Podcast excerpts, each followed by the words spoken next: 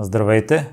Днес ще ви срещна с Калина Спърхова, изключително интелигентна и смела личност, която се хвърля директно в различни предизвикателства. Ако имате интересна история и желаете да я споделите, свържете се с мен и следващият гост на подкаста може да сте вие. За всякакви мнения, критики, препоръки, можете да ми пишете във Facebook страницата Непримиримите подкаст. Отговарям на всичко и всяко ваше мнение е изключително важно за мен. Сега ви оставям с Калина.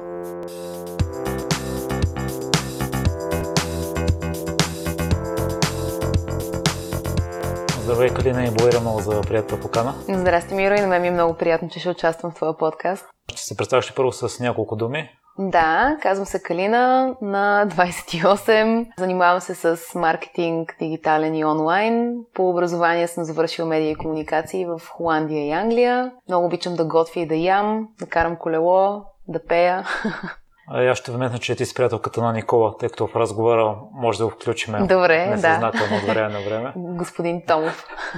А така ще разкажеш ли за периода си в Холандия, Англия и Испания? Да, значи на, на 18 като завърших гимназията, заминах за Холандия, като причината беше, че ми се учеше в чужбина. В гимназията учех немски, но ме ужасяваше идеята да отида да уча в Германия, защото бях чувала колко студени са хората там. Пък и немския някакси никога не ми е бил любим език. Английския го уча от много по-отдавна и го чувствам като роден направо. Така че опциите бяха Холандия или Англия. Англия за бакалавър беше прекалено скъпа, така че се спряхме на Холандия и заминах да уча 4 години, като една година беше практика. Медия и комуникации в Утрехт.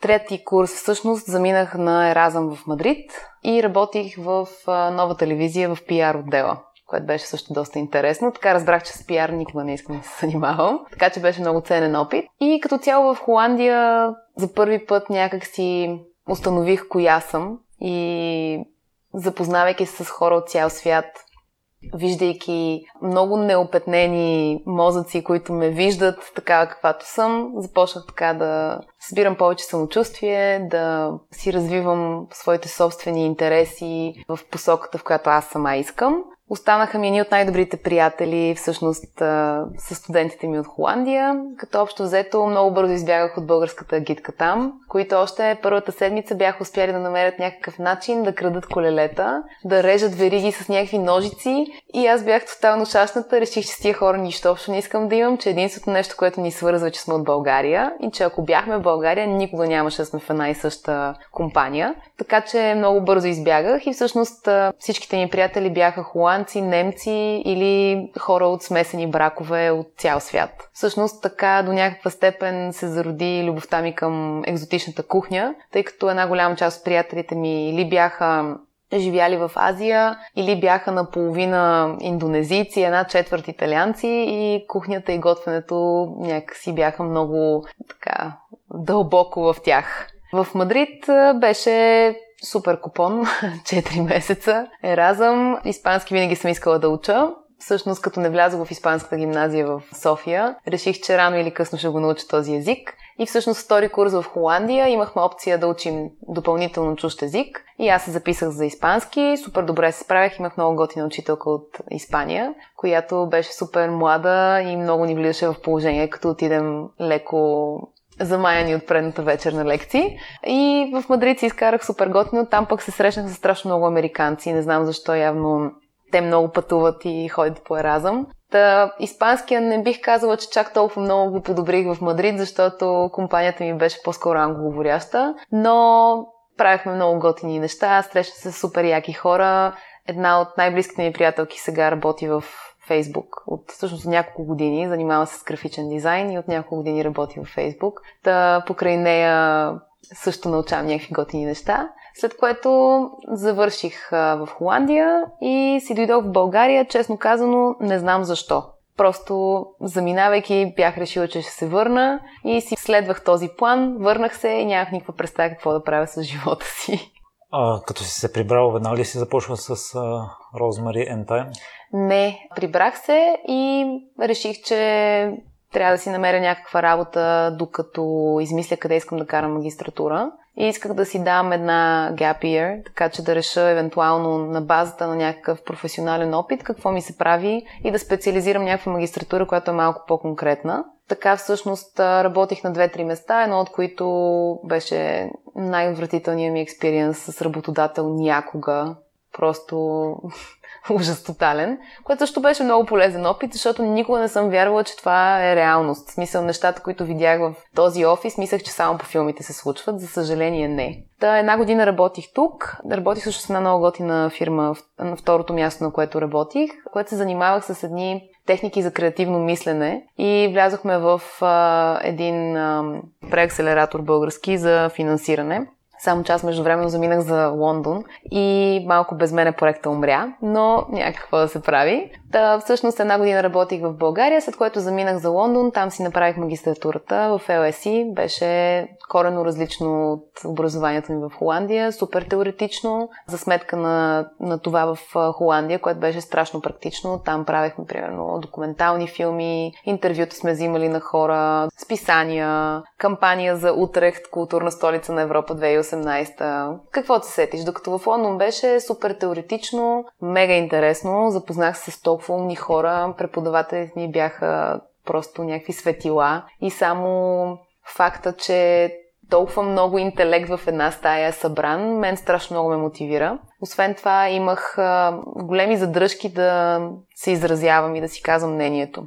За съжаление, българското образование не те мотивира особено много да си изразяваш мнението и да си защитаваш позицията. И аз като заминах и си казах, леле, тук съм само една година, толкова много пари струва това нещо, трябва да извлека максимума. И си поставих за цел абсолютно всеки час, по абсолютно всеки предмет, всеки workshop, аз да участвам мега активно. Като в началото буквално се подготвях все едно ще ходя на изпит с някакви записки, bullet points, какво ще кажа, как ще си защитя тезата, за да се чувствам аз по-комфортно момента преди да вдигна ръка да се изрази, имам чувство, че сърцето ми ще изкочи, нали, защото супер много хора около мен и не искам да кажа някаква простотия и глупост. Обаче лека по лека някак си се научих и освен това самата среда беше много благоприятна, тъй като всички някакси бяха с нагласата, че ти ако имаш позиция, която може да защитиш адекватно, тя е вярна за теб. И не е необходимо да има една истина. Всеки може да каже нещо, което да е вярно, едновременно с на другите тезите.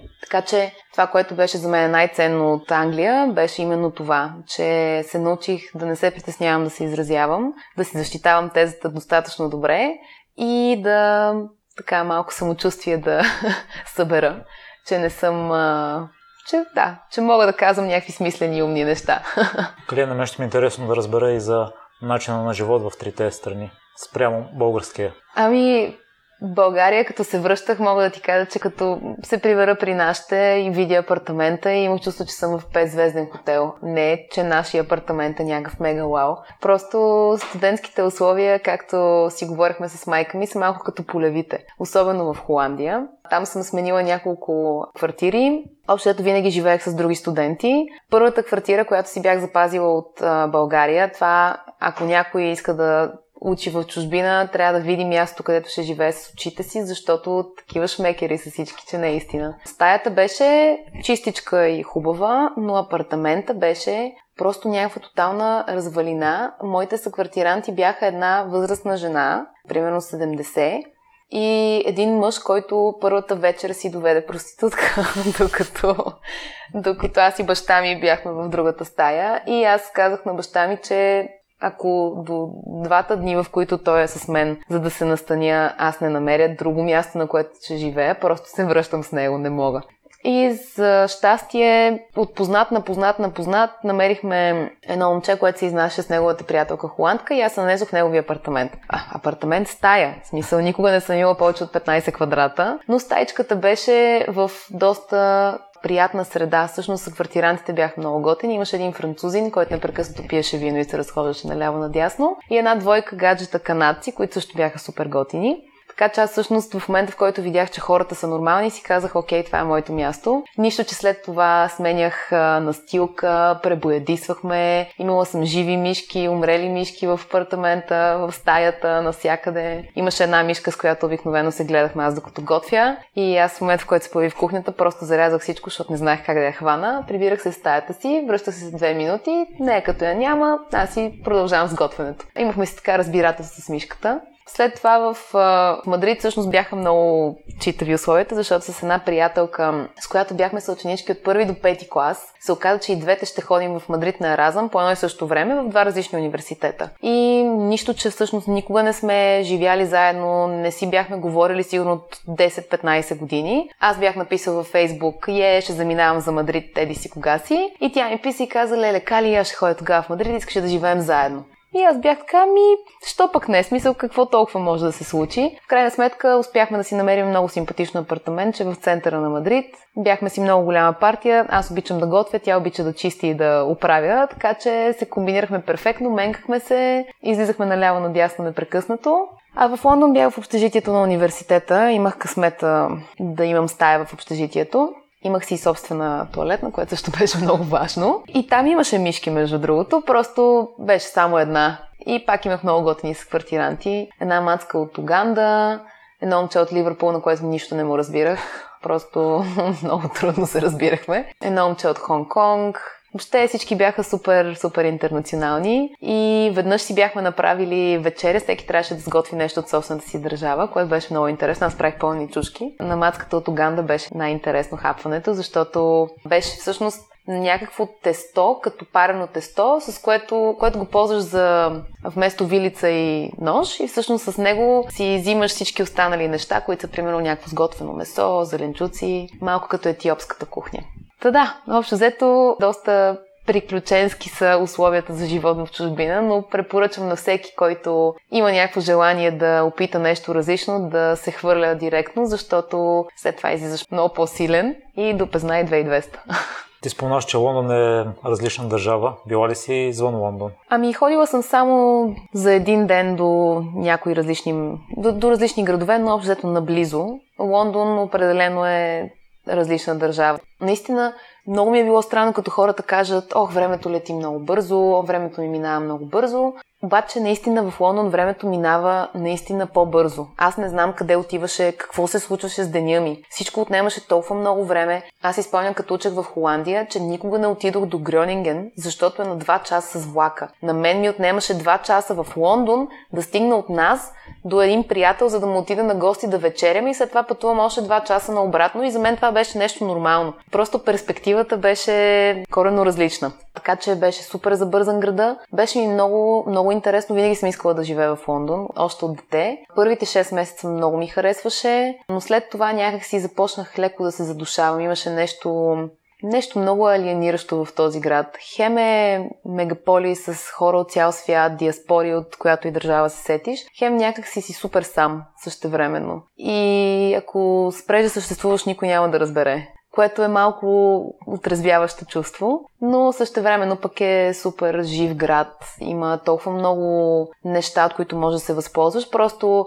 ключа за Лондон е, че трябва да имаш много свободно време и съответно много пари. Защото ако имаш пари, това означава, че работиш по 18 часа на ден в някоя банка и не знаеш на кой свят се намираш и нямаш време да ги харчиш тези пари. Ако имаш много свободно време, най-вероятно си студент и нямаш пукнат лев. Така че това е схемата за Лондон.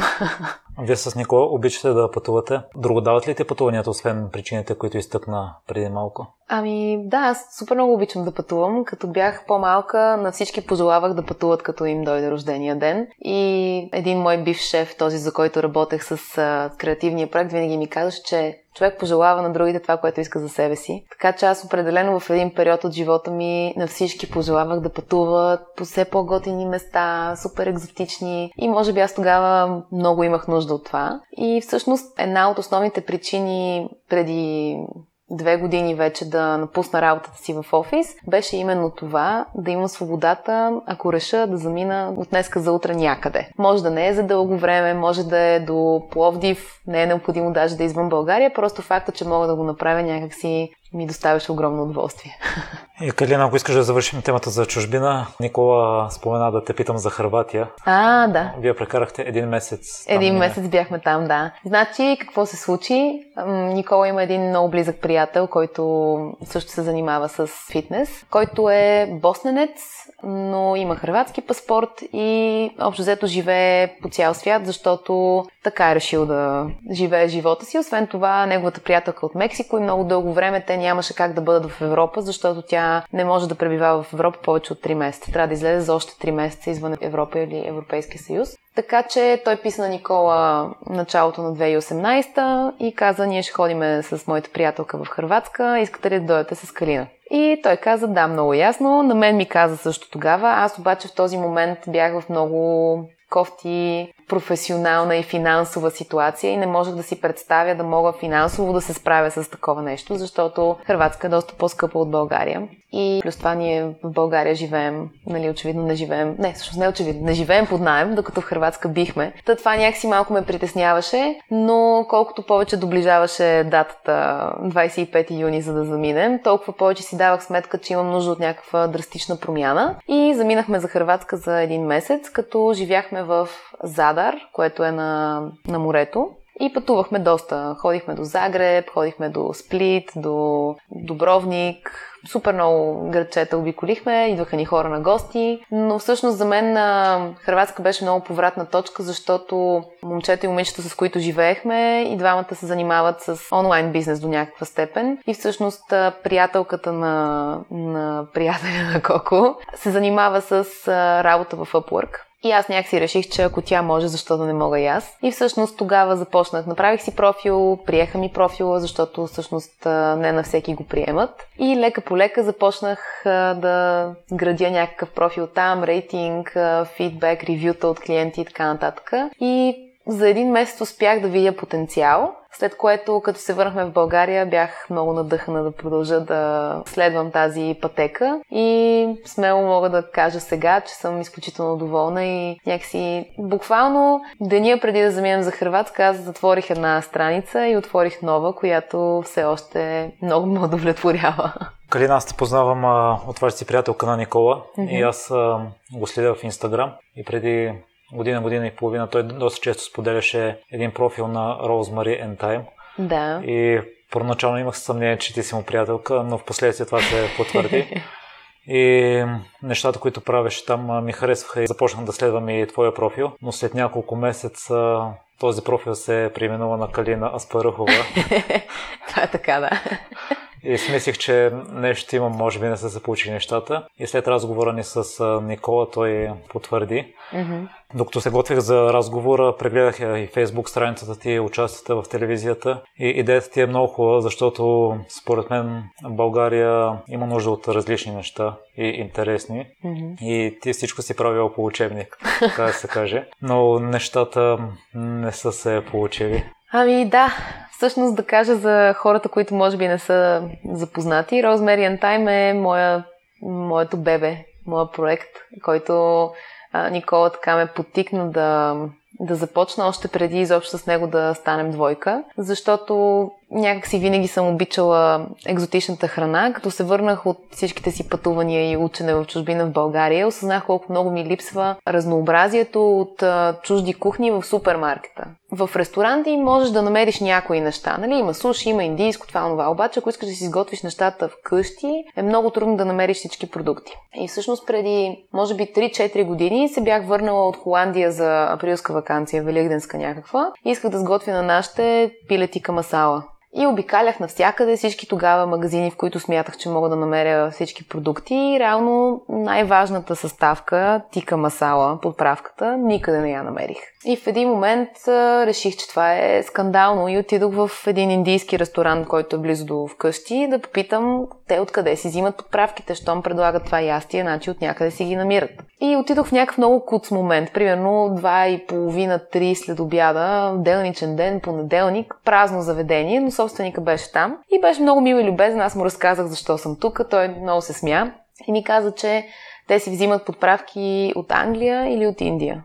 и в България няма място, което да предлага такива подправки. И аз още тогава си спомням, имах си едно тефтерче, в което си записвах някакви бизнес идеи и това си го записах и бях такава, аз някой ден ще ревизит на тази идея и ще видим дали няма нещо да се получи. И всъщност това беше още по време на бакалавъра ми, нали, след това една година работих, една година магистратура, може би три години след като тази идея ми хрумна, реално имах възможност да осъществя. И като си дойдох от Англия, започнах работа в една неправителствена организация, която беше много интересна. Просто аз много бързо свикнах с работата, започнах да я върша бързо и разполагах се страшно много свободно време през деня. И се чудех какво да правя, защото мен бездействието ме побърква. Не мога да седя да гледам клипчета в YouTube и да скровам във Facebook. И тогава всъщност реших, че ще започна лека по лека, докато си работя в офиса, да си градя моя проект. Започнах да пиша статии, направих сайт, започнах да си записвам някакви различни рецепти, след което да търся вносители на съответните продукти, които искам да предлагам. И реално концепцията се сведе до това, че магазина предлага комплекти с подправките и екзотичните продукти, които трудно се намират в а, обикновения супермаркет, като свежите продукти тип зеленчуци, месо, риба, масло и така нататък, си ги набавя човек, от който магазин прецени, защото има огромен избор, докато подправките, нудли, оризи и сосове, които са по-специфични за дадена кухня, ще са част от този комплект, както и книжка с рецепти, защото не всеки може да ги готви и знае как да ги готви тези неща. И смятах, че тази идея е супер, не е гениална. Blue Apron в щатите отдавна го правят, но те го правят малко по-различно, защото предлагат точно за една или две порции абсолютно всички неща, така че беше някакъв микс от различни идеи. И всичко бяхме направили като хората, сайт, страница, стати, SEO, аз правих всички неща, бекенд, линк билдинг, какво се сетиш. Обаче някак си не тръгваха изобщо нещата. Имаше някакви поръчки тук таме, имаше интерес за различни кухни, за който интерес аз разбирах, разпитвайки, пишейки в някакви блогове, групи във Фейсбук, след което като реално правех продукта, който тези хора ми казаха, че искат, никой не го купуваше. И тогава някакси за първи път осъзнах, че първо, когато някой ти каже нещо, докато не направи нещо по въпроса, това означава абсолютно нула. И че човек трябва да, да си гради някакси развитието на базата на, на действия и на някакви факти, а не на представи за това какво, кого и защо. И романтични идеи, които в моя случай бяха доста. Съответно, в един момент реших, че трябва да отделя цялото си време и внимание на този проект и ноември 2017 напуснах работа, защото вече ми беше изкучно, освен всичко останало. И започнах супер активно да се занимавам с проекта. Ходех по с магазина, ходех по пазари, коледни, великденски, за Свети Валентин, каквото се сетиш. Правех различни комплекти, подправки, неща. Наехме агенция, която се занимава с маркетинга, което беше тогава, може би на мен ми се стори като добра идея. След това изобщо всъщност разбрах, че няма особен ефект. И в един момент стигнах до извода, че аз съм пробвала абсолютно всичко. И проблема може би не е в продукта, което на мен беше трудно да си представя, защото обикновено аз търся първо вината в себе си и си казвам, добре, аз какво мога да подобря, как мога да направя нещата по-успешно. И в един момент просто си дадох сметка, че по-скоро в България хората нямат все още тази необходимост да ядат такива неща от дома. И то може би защото не са имали възможността да, да преживеят тези кухни, нямат някаква емоционална връзка с тях, каквато имам аз покрай мои приятели, пътешествия и така нататък. И всъщност аз това, което съм си мислила, че в България има десетки хиляди други хора като мен, които са учили в чужбина и са се върнали, изобщо не е вярно. И има хора, които имат интерес но преди изобщо да започнат да готвят и да си купуват такива неща, трябва да знаят кои са тези продукти. И всъщност трябва да бъдат образовани преди да започна да им продавам реално продуктите. Затова направихме един видеокурс, който все още не съм пуснала. Макар, че по принцип като почна нещо го свършвам до край, това е едното нещо, което още не съм свършила. Но заснехме цял видеокурс един ден наехме едно Airbnb тук наблизо и то трябваше да е специално Airbnb, което да има такова островче в кухнята, така че да може да има място за камери, за всичките неща. И аз в рамките на 16 часа бях на крак през цялото време. сготвих 7 различни, доста сложни манджи и обясних абсолютно всичко от до за индийската кухня, което може да се сетиш. Ако си тотален нюби, трябва да може да се справиш да сготвиш нещо, гледайки този курс. Така че това беше последния ми опит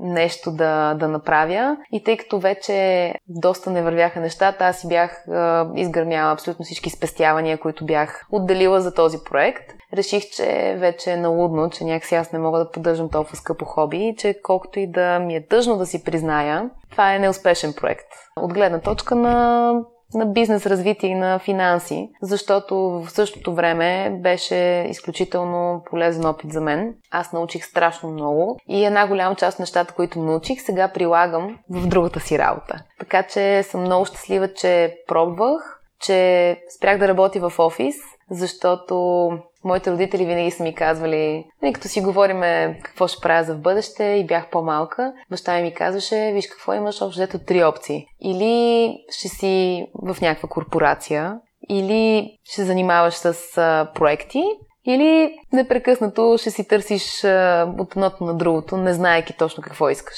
И аз някакси винаги си бях представила, че ще работя в офис, защото така се работи, нали така? Това е основния начин. Но благодарение на, на подкрепата на мои близки хора, на добрия пример на Никола, който също, също една година преди аз да направя моите сериозни решения, той напусна своята фултайм работа и започна да се занимава с неговия проект и никога не е било лесно, продължава да не е лесно, но някак си виждайки, че е възможно и имайки неговата подкрепа и тази на семейството ми, съм много доволна от посоката, която съм поела. Ти спомна, че си научила много неща от този проект. Ще кажеш ли кои са? Да, ами, значи научих най-много а, технически неща, свързани с маркетинга като цяло. Макар, че агенцията, която бяхме наели, беше доста по-опитна, отколкото аз бях в началото, когато започнах да се занимавам с маркетинг, нямаше това разбиране за продукта, каквото аз. И всъщност в един момент с тях приключихме работа, защото нямахме абсолютно никакви резултати. Аз влагах на месец повече пари, отколкото излизаше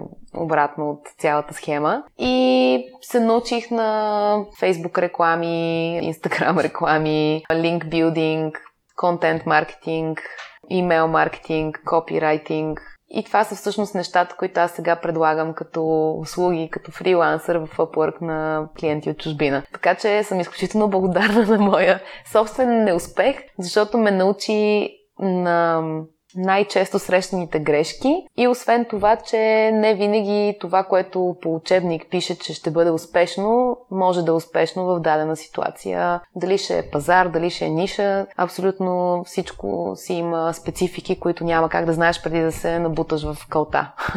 Ние си говорихме с теб преди записа, че нещата в България стават с известно забавене. Но в такъв случай мислиш ли, че малко си изпреварила времето си? Имаше един филм наскоро по National Geographic, но не, не го гледах, mm-hmm. за една компания и заглавието беше именно такова. Името на компанията, която изпревари времето си. Ами да, има, има всъщност доста такива примери в световен мащаб на компании, които са изпреварили времето си, даже някои само с примерно половина една година. И точно са се отказали и са изгубили цялата инерция и някой друг прави същото нещо, но го прави в точния момент и е супер успешно. Така че да, аз някакси стигнах до извода, че това, което аз бях тръгнала да правя в България, мисля, че малко подраних. От страх, че ще закъснея.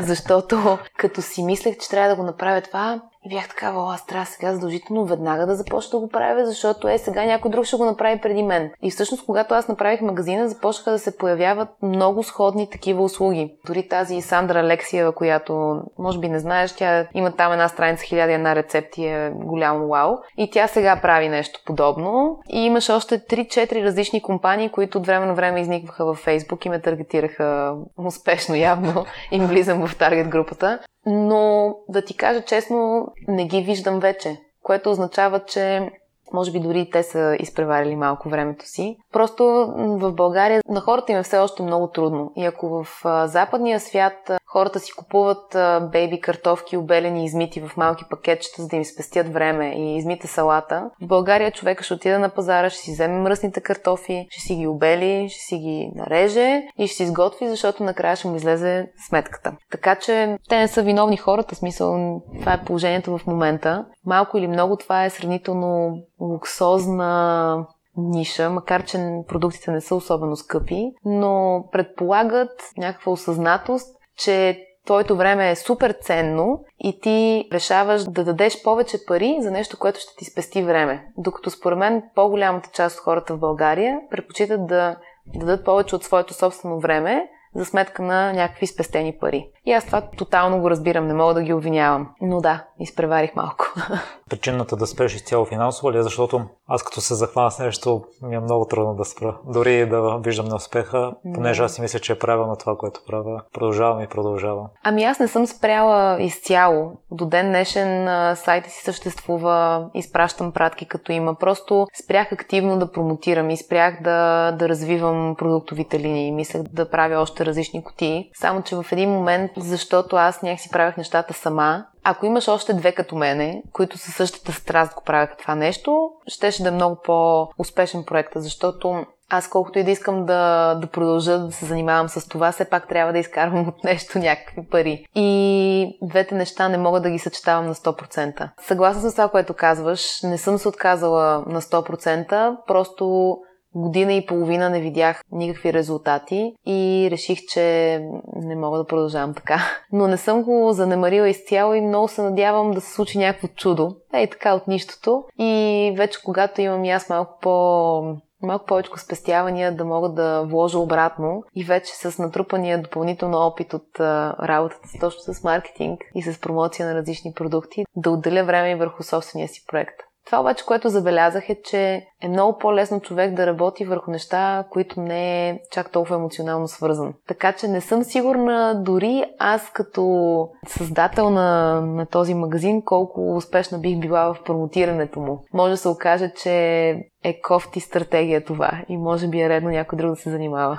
Ще видим. Калина, какво съзнание се изисква, за да спреш колко и да ти е трудно? Не знам какво съзнание, той е някакъв много болезнен процес. Аз изпомням, че може би 2-3 месеца, буквално един ден съм в тотално отчаяние изпаднала и си викам аз какво правя изобщо за нищо не ме бива. Аз защо съм учила в чужбина 4-5 години. Толкова време съм вложила и енергия, за да в момента да виждам нула резултати. Следващия ден се случва нещо положително и аз съм на върха на щастието в някаква еуфория и си викам, ето, за това го правя, всичко ще се подреди, всичко е наред. И на следващия ден пак потъваш. И това е изключително изтощаващо. И всъщност, не знам, според мен просто човек трябва в един момент със себе си да, да се разбере, че не е нужно нещо да става на всяка цена и че това, че не се е случило в този момент, не означава, че никога няма да се случи. Даже аз мисля, че в това отношение не съм била достатъчно силна, за да кажа край, да изтрия фейсбук страницата, да прекратя сайта, да спра да се занимавам с четоводство и така нататък, защото някак си ми е много трудно да, да го пусна на 100% това. Много ми се иска в някакъв момент да проработи и сега просто съм го оставила така на, на шкафчето да седи и да озарява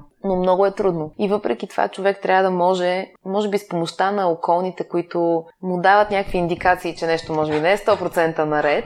И ние с Никол сме си говорили няколко пъти, аз му се оплаквам нещо, жалвам се как не работят нещата, не вървят. Той ми каза, ми спри се занимаваш тогава. И аз в момент, в който това го чуя, обръщам на 180 градуса и казвам, «Е, как ще спра, това е толкова яко, това е моят проект. И някакси няколко пъти трябваше така да да мина през този процес, докато в един момент просто не си дадох сметка сама за себе си, че просто като не става в момента, не става и аз трябва да го приема и да се възползвам от всичко научено в процеса, за да мога да правя някакви други неща. И самия факт, че съм напуснала работа, вложила съм някакви пари, било ми е кеф и се занимавам с нещо, което ме кефи, означава за мен, че аз съм способна да го направя отново, което е супер сила и някак си ми дава спокойствие, че дори пак да не успея с нещо, аз знам как да го направя отново. И в един момент ще бъде успешно, рано или късно. Калина, като цяло, има ли моменти, в които се съмняваш в себе си, с изключение на този, който спомена? Защото ми струваш много уверена и то с покритие, тъй като си доста интелигентна.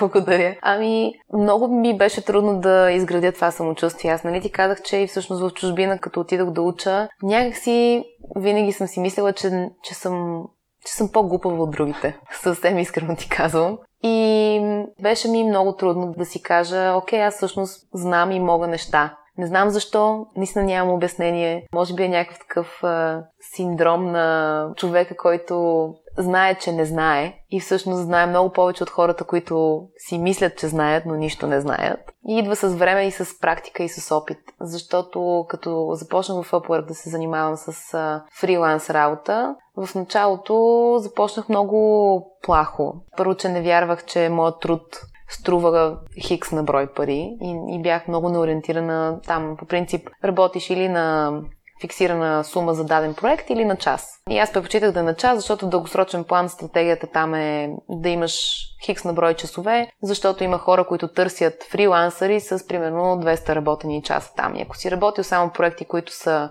на фиксиран, то даже не е фиксирано време, а е трябва да свършиш А, Б и С за колкото време искаш. Тези часове не ти се отчитат в платформата и това е кофти в дългосрочен план. И започнах супер плахо. Първата работа беше, мисля, че 50 долара ми платиха, а може би работих 4-5 дни и дадох 3000%. В смисъл, жената поиска едно нещо, аз си направих още хиляда неща. Направих и лендинг страница, направих интеграция с ManyChat. Какво ли ни направих? Тя беше мега щастлива след това започнах лека по лека да си дигам цената, да си подбирам клиентите, да казвам не на такива, които искат някакви дебилни неща, тип да ми поснеш ето този текст на 10 места в Инстаграм и ще получиш 10 долара, примерно. И аз бях така, ми никакъв смисъл няма това да се занимавам. Защото изникват и някакви такива много лесни, нископлатени неща и човек си каза, ми що пък тук 10 долара, там 20 долара. Ми да, няма в дългосрочен план, не развиваш абсолютно никакви умения и правиш глупости, общо сето. И всъщност, чак сега, след колко от юли, 7 месеца някъде, мога да кажа, че разбирам горе-долу. И това, което ме кефи всъщност е, че дори да не знам нещо, казвам, че знам и в процеса на работа го правя. И факта, че на няколко пъти ми се случва аз да правя за първи път някакви неща и те да се получават успешно и клиентите ми да са доволни, всъщност е причината аз сега да имам повече самочувствие и да, да се чувствам и щастлива от това, което правя. Така това ли са твои техники за излизане от това състояние да правиш някакви стъпки, които са успешни, за да си повдигнеш самочувствието? В какъв смисъл? За да излезеш от това състояние на съмнение в себе си. Ами по-скоро, по-скоро някаква промяна, не задължително даже, защото аз няма как да знам дали тези стъпки, които взимам, реално ще доведат до повишаване на самочувствието ми. По-скоро излизане от зоната на комфорт.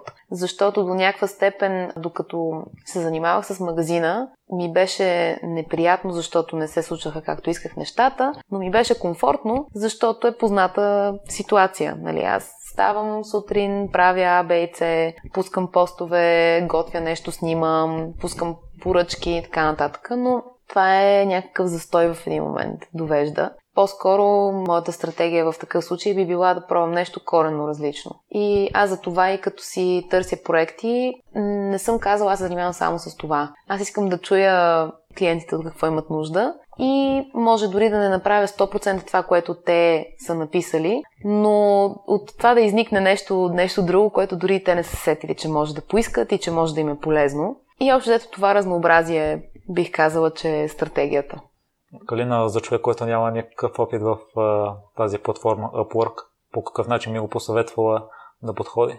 Ами като цяло да се постарае много върху cover letter, който трябва да изпрати, за да го приемат изобщо в платформата, защото те не приемат абсолютно всеки, като логиката за това е, че имат N на брой клиенти N на брой фрилансъри. Те трябва да са сигурни, че няма да има oversaturation на едните или другите. И аз познавам хора, които примерно са изключително добри графични дизайнери, на които са им отказали профил, защото вече в платформата има достатъчно такива специалисти. Така че просто важното е да изтъкнат абсолютно всички плюсове и всички възможни посоки като опит, които имат. Наистина да, да прекарат няколко дни в това да напишат супер добро cover letter и след това да не се притесняват да си поискат повече пари, защото в платформата има хора, които правят супер механична работа и не се изисква абсолютно никакъв интелектуален капацитет за това.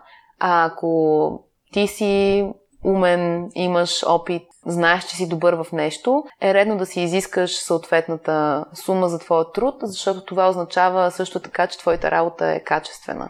Имаше в, а, не знам в кой сайт беше, но във Фейсбук ми излезе, една мацка беше, която е графичен дизайнер, беше направила сравнение влязла в а, някаква платформа за фрилансъри и беше наела графичен дизайнер за 5 долара на час, за 15 и за 30. И беше изпратила една и съща снимка на тримата души и беше качила след това една до друга резултатите от, от тримата специалисти и разликата беше фрапантна. В смисъл, аз дето изобщо не ме бива с фотошоп, мога да се справя по-добре от този, който беше поискал 5 долара на час.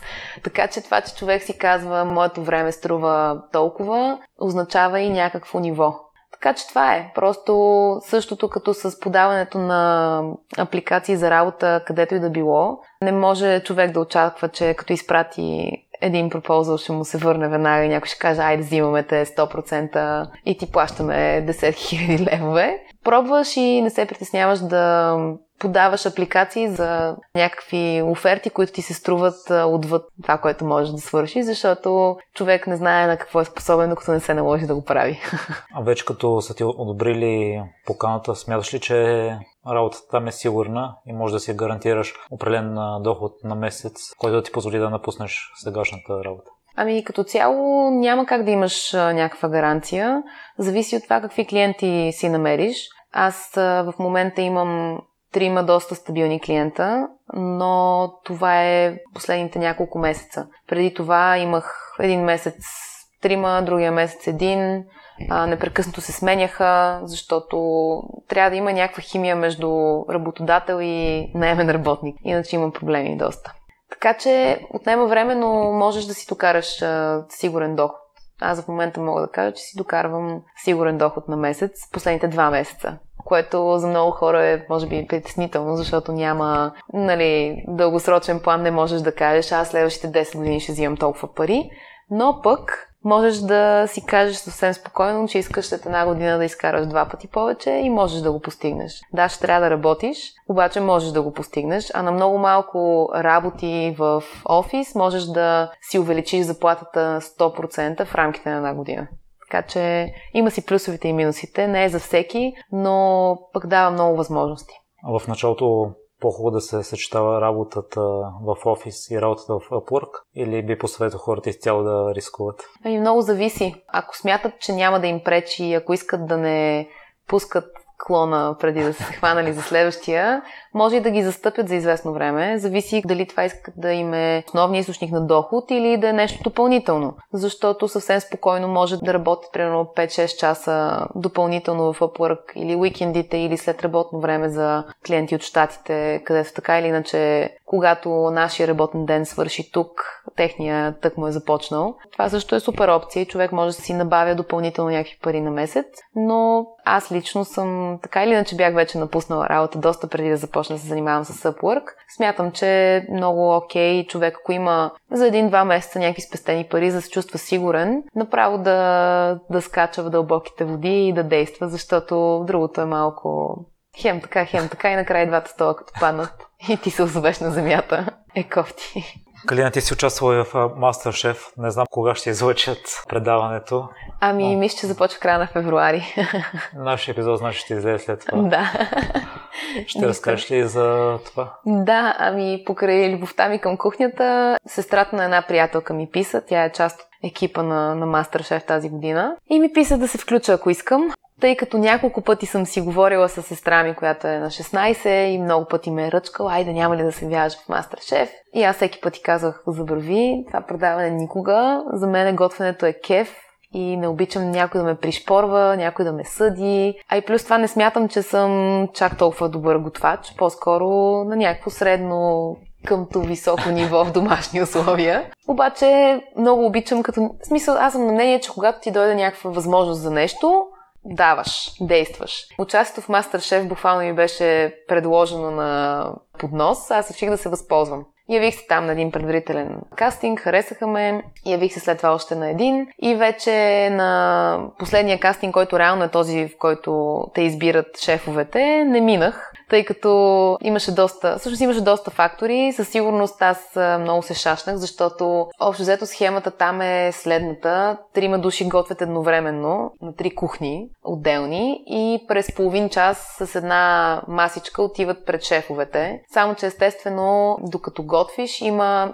четири камери, които ти влизат буквално в ръцете. И аз докато готвех, един от операторите казва, чакай, чакай сега това, извади го от тигана и го сложи пак, защото ни трябва бюти шот и трябва да го снимаме, но точно така както го слагаш, пипни го сега, завърти го. И аз докато правя това и се опитвам да направя сложно ястие, което да изглежда добре и да е вкусно, изсипах супер много лют червен пипер, това е истината. И месото, което бях приготвил, беше страшно люто, което за мен не е проблем, защото аз обичам люто, но за един от шефовете беше. И освен това, между между момента, в който приготвиш яденето и момента, в който те го опитат, минават минимум 45 минути. Смяна на микрофони, грим, в смисъл всички такива технологични неща, които се случват отзад и никой не ги вижда. Страшно много забавя целият процес и която и да е храна, колкото и да имат предвид, че е изтинала, като е студена, не е толкова вкусна. Освен това, преди мен имаше две момчета, които готвеха със същия вид месо и аз имах кофти късмета да съм последна в този ден и те да са яли вече два пъти нещо сходно. Така че не ме избраха, което, честно казано, сега изобщо не ме, не ме натъжава. Признавам си, че близо 10 дни, всеки ден само за това си мислех и бях така, леле, тия или леле, аз как можах да се объркам и да ги оплескам толкова нещата. Бях поканила супер много приятели, много се разстроих, не знам защо. Някак си бях разочарована от себе си, ядосах се защо изобщо съм се явила и като минаха няколко седмици, вече ми мина. Освен това, други неща случиха в живота ми, които ми показаха колко безсмислено е човек да се ядоса за такива малки неща и че много по-важни неща има на този свят и не трябва човек да го забравя това. Така че това е on a serious note. Но беше много интересно преживяване. Запознах се с много яки хора, които наистина някакси само по начина, по който говореха, беше ясно, че това им е цел в живота. Разбираш ли, имаше едно 19 годишно момче, не 19, 16. 16 годишно момче, което той диша кухня, той диша храна и диша готвене. И аз в същия момент се появявам, където го правя е така, колкото да не е без хич, да се пробвам. В смисъл, само, само покрай това става ясно кой ще влезе и кой няма. Може би ако бях малко по-нахъсана и настървена, че искам да спечеля, щях да съм по-внимателна и може би щяха да ме вземат. Но аз реших, че ще ги правя нещата така както са няма да се юркам излишно за нещо, което не ми е супер приоритет. И че това е просто още едно преживяване. Така че да, хвърлям се на всякакви възможности. Аз това се замислих, че има голяма разлика между хоби и професионализъм. Да, абсолютно. Защото ти си споменала и в разговор спомена, че готвенето ти доставя много голямо удоволствие. Да. Но там условията са други. Предполагам, че и... Корено различни са, да. В смисъл за мен е, аз, аз така си почивам по принцип. И в Холандия, и в Англия, като примерно съм имала някаква супер стресираща седмица. Или просто е така един ден си решавам, че си направя нещо, дето само аз мога да си го направя. Правя си го така, както на мен ми е най-вкусно. Правя си го красиво. Свалям си един филм. И примерно готвя 2 часа. Изяждам го за 20 минути и ми е такъв кеф, защото познавам хора, които примерно казват, ами аз ако е само за мене си, изобщо не ми се занимава да готвя бавно и сложно и дълго. Докато за мен е обратно. Аз за себе си и за мои близки хора мога да готвя цял ден. И ще ми достави толкова огромно удоволствие, защото накрая ще ги видя, че на тях им е кеф. Така че да, за мен е, готвенето е почивка и удоволствие. Аз затова бях и малко хезитант да участвам в Masterchef, защото си давам сметка, че е много компетитив. Има хора всякакви характери. Те нарочно, в смисъл, имат психолози, които решават кой да вземат и кой не на базата на това какъв характер са, за да има шоу, да има драма, да гледат хората. Каквото и да е, няма какво да се лъжим, това е положението. Аз съм много спокоен характер, търпелива съм. В някакъв момент мога да превключам много рязко, в смисъл с отношения с хора, примерно, търпя, търпя, търпя, търпя и в един момент просто казвам край и това е, късам и довиждане. Но някакси не исках готвенето от удоволствие да се превърне в някакъв стрес. И затова не исках много да участвам, но в крайна сметка, като ми се предостави тази възможност, реших да се възползвам, защото надали някой друг път ще пробвам. Определено няма вече, имайки този опит. Е, хората трябва да са внимателни, ако решат да се занимават професионално с това, което обичат, защото гледах тренировъчния процес на един тенисист. Mm-hmm. От това, което гледаме по телевизиите, тенисисти излизат за час, час и половина на ден, печелят си мача и всичко и е. Това е, абсолютно. А той тренираше два пъти на ден, играш само тенис. Да. Сутринта имаше тренировка за подвижност.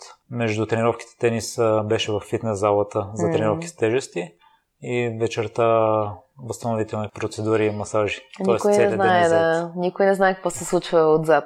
Абсолютно. Така е, човек трябва да внимава с какво се занимава. Ясно, че е добре да е нещо, което те кефи, но в крайна сметка аз някакси преди, може преди един месец си зададох въпроса защо изобщо, много екзистенциален въпрос, но защо изобщо съществуваме, какъв е смисъла на живота. И след се случваше в автобус 102, аз слушам музика и си мисля за смисъла на живота, докато някакви хора нали, ядат пици и така нататък.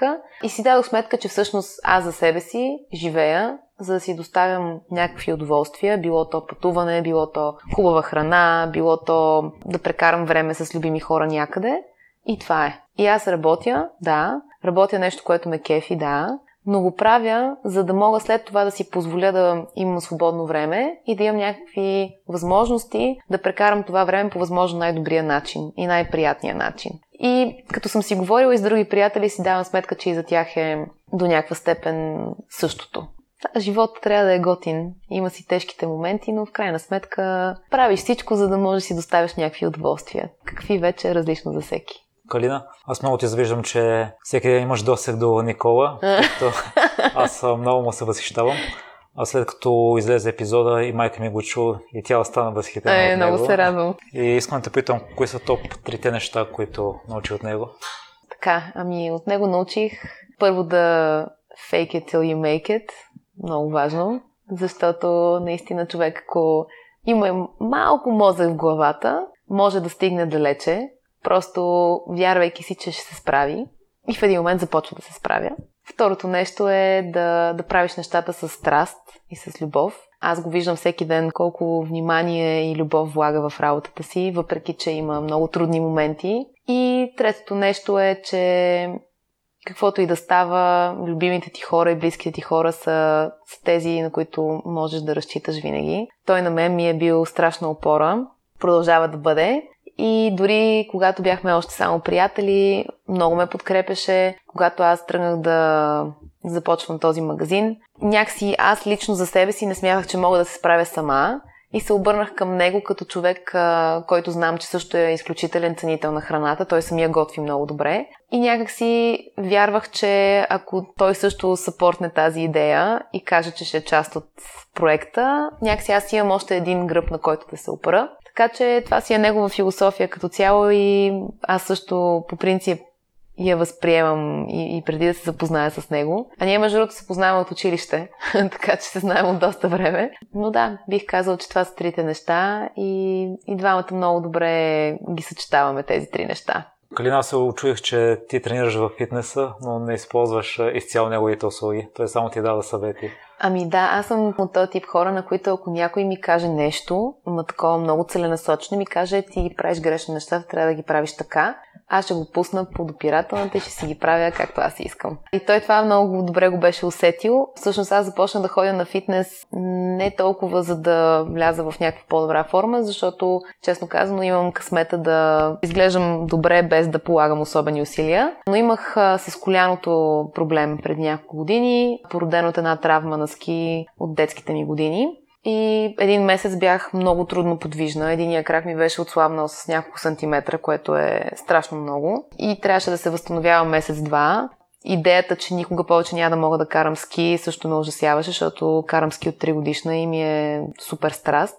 И общо взето лекарите, които а, видях, ми казаха, че на този етап не е необходима операция, но те не смятат, че аз мога да се справя без да се оперирам в бъдеще и че единственият начин потенциално да избегна операция е ако съм с много здрави мускули на краката, които да държат коляното и капачката на коляното на мястото си. Така че аз започна да тренирам, за да се справя с този проблем.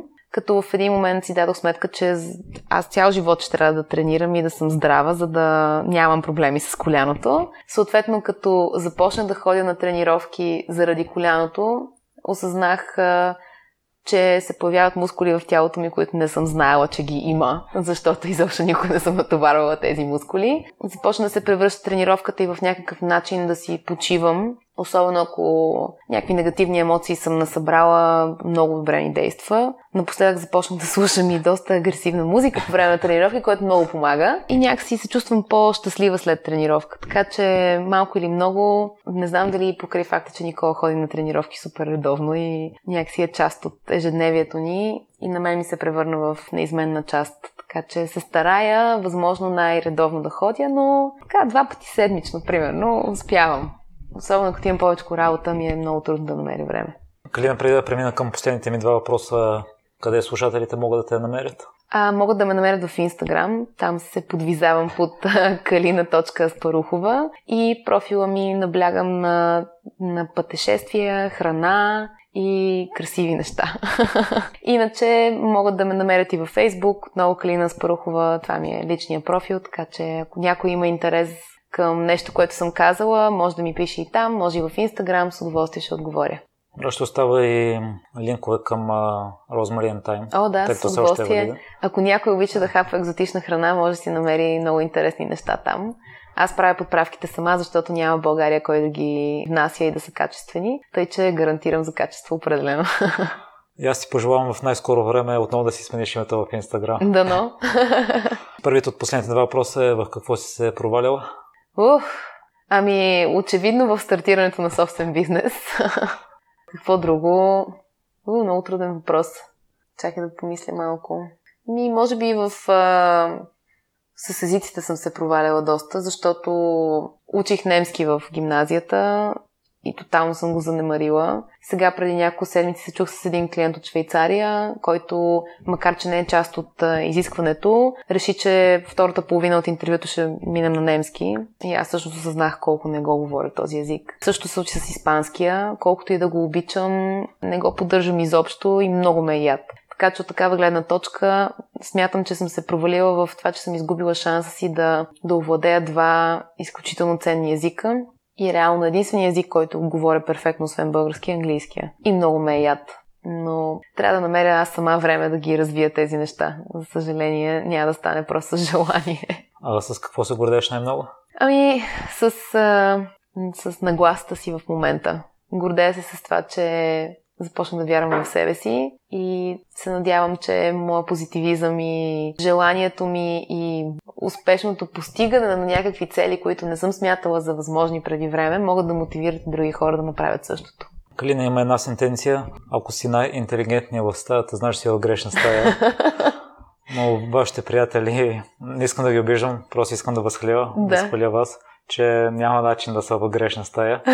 Та вие с Никола му мислете. Мислиме му и затова, затова ходим в Хрватска с неговите приятели, които са супер, супер готини и непрекъснато се развиват. И затова и двамата с него нон-стоп. Той слуша супер много книги. Аз непрекъснато гледам различни курсове, опитвам се да овладея още повече някакви умения. И скандално е колко бързо човек може да дръпне. Просто, наистина, аз говоря с, с приятели, които се занимават от години с маркетинг и дигитален онлайн и така нататък, които аз за половин година съм, за много неща съм стигнала на същото ниво, на което са те след 3 години работа. Така че всичко е възможно, стига човек да си го навие на пръста. Благодаря много, Клина, за днешния разговор. И аз много благодаря. Беше ми много приятно. Благодаря ви, че изслушахте целият епизод до край. Още веднъж, за всякакви мнения, критики и препоръки, можете да ми пишете във Facebook групата Непримиримите подкаст. Всяко ваше мнение е изключително важно за мен. Лек и успешен ден!